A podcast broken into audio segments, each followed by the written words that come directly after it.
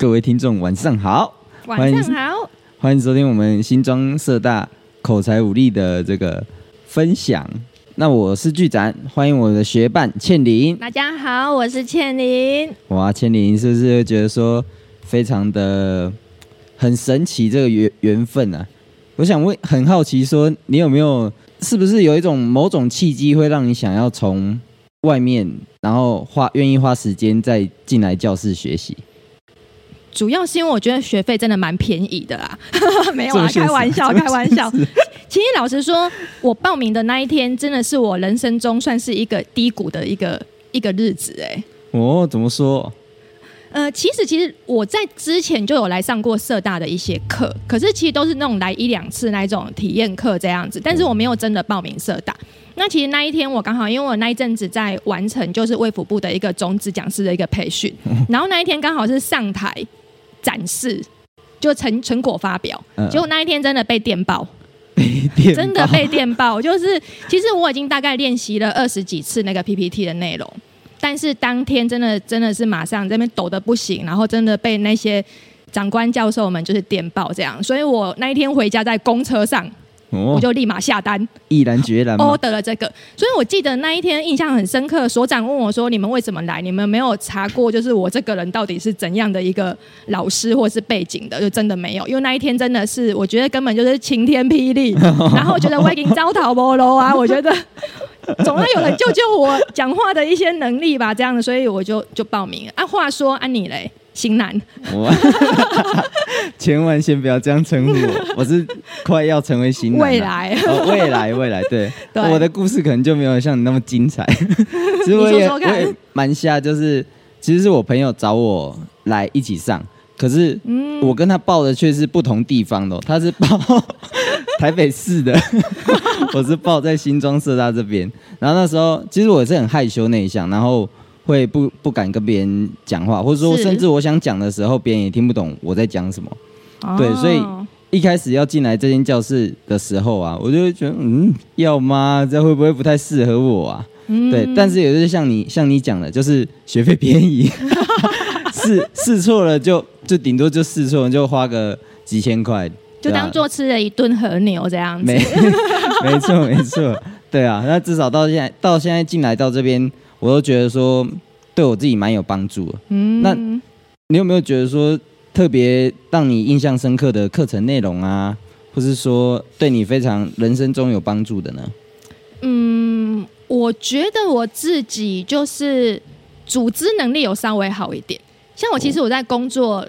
的时候，我不管是讲课或是跟客户做咨询，很容易我自己，你也知道我那么爱讲话，相处那么久，你就知道，我常常自己那个思绪跳出去，然后就八头牛都拉不回来这样子。可是我觉得重点整理这个事情，还有比较有架构的一个，就是一个呈现这个说话方法的一个，应该说方式吗？有确实让我在呈现一些内容上面思考逻辑比较清楚，这有达成我当时报名的目的，就是我确实是想要，就是有一个。逻辑架构，然后即即兴的一个能力能够稍微好一点点这样子，对，所以我觉得老实说，嗯，帮助是真的有，而且课程的安排林林总总，什么商品、产品销售哦，哦辩论比赛哦，哦 然后这是这种东西，就是会让你说，哎。真的想都想不到这样子，可是话说你嘞，你有没有觉得这几堂课就大家这样互动下来，印象比较深刻的？我告诉你，上了这几堂课，我还真的是有被同学称赞说，嗯，剧展你讲话，因为别人都叫我剧展呐、啊，他就说，哎、欸，你讲话好像有比较清楚哦，逻辑比较清晰。哦，你是说你现在跟你生活中的朋友吗？没错，没错，没错。嗯，这很好哎、欸。听到这个称赞，我说哇，太棒了！上所长的课太太有太值得了。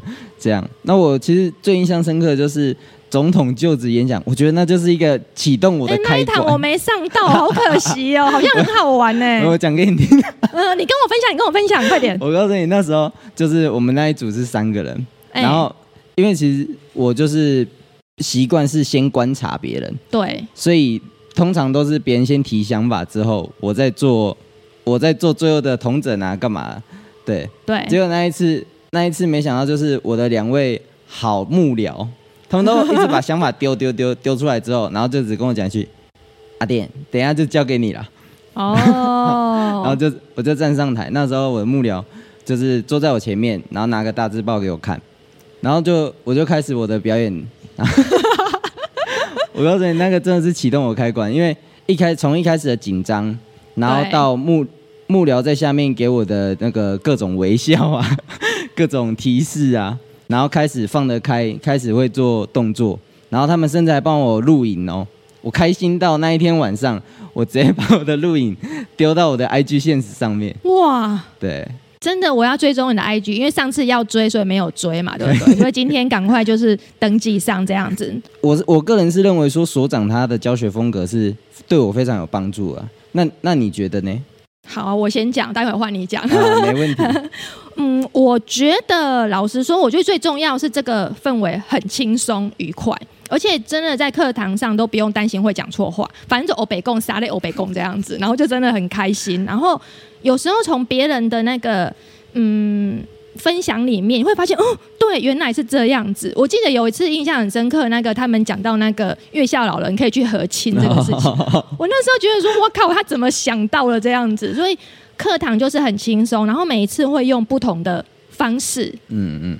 碰几大的创意这样子，然后激发你所有的潜能这样子，然后重点是很轻松。一开始他不是规定我们不要叫他老师吗？哎，对对，那其实就是希望可以让大家就是很轻松、很愉快，然后好像就是像朋友一样的对谈这样。这个是我觉得他教学风格就是蛮特别的地方。老实说，呵，过来瓦力哦，你说说看。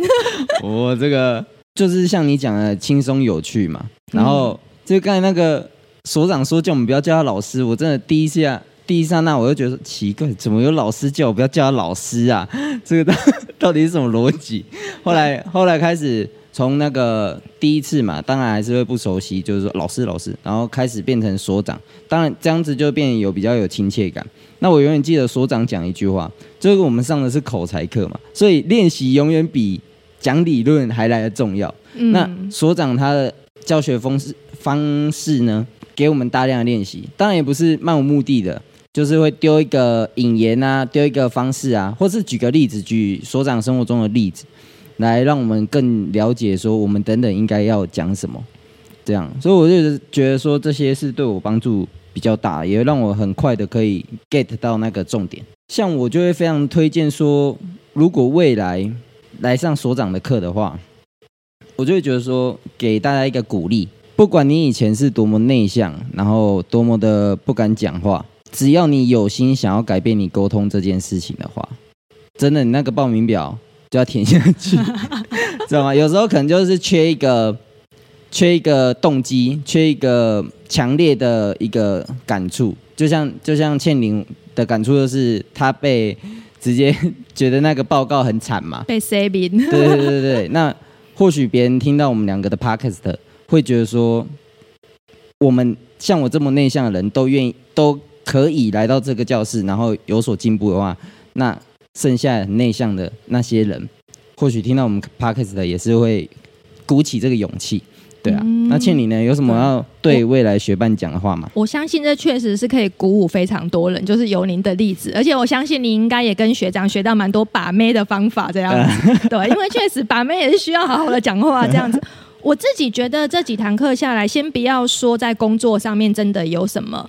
帮助就是，我觉得在前几堂，呃，讲到那一个，就是要听到别人话里面的意思。嗯嗯嗯、那一堂课对我帮助很大。现在我妈如果一直骂我，其实基本上我不太会反抗。哦，先不理他，因为我真的去想他话里面的意思。所以当我觉得他很烦的时候，我就跟自己说：深呼吸。他话里面的意思是是哦，他怕我太冷，怕我太饿，怕我点点点。所以我觉得。其实有时候沟通这个事情，它不只是在工作上。比如说，也许我一开始的动机是因为我想要就是，呃，让自己在工作上的表现有机会会更好一点。可是我就意外发现，其实，在人际沟通上面，真的其实还有甚至跟家人的那个互动方面也有很大的帮助。这个是我蛮意外、蛮收获的。所以真的蛮推荐给就是。对于就是想要增进自己的沟通能力的人，真的都可以报这堂课这样子。哇，感谢倩玲这么生动的分享，感谢各位聆听，谢谢大家，谢谢大家，晚安，晚安。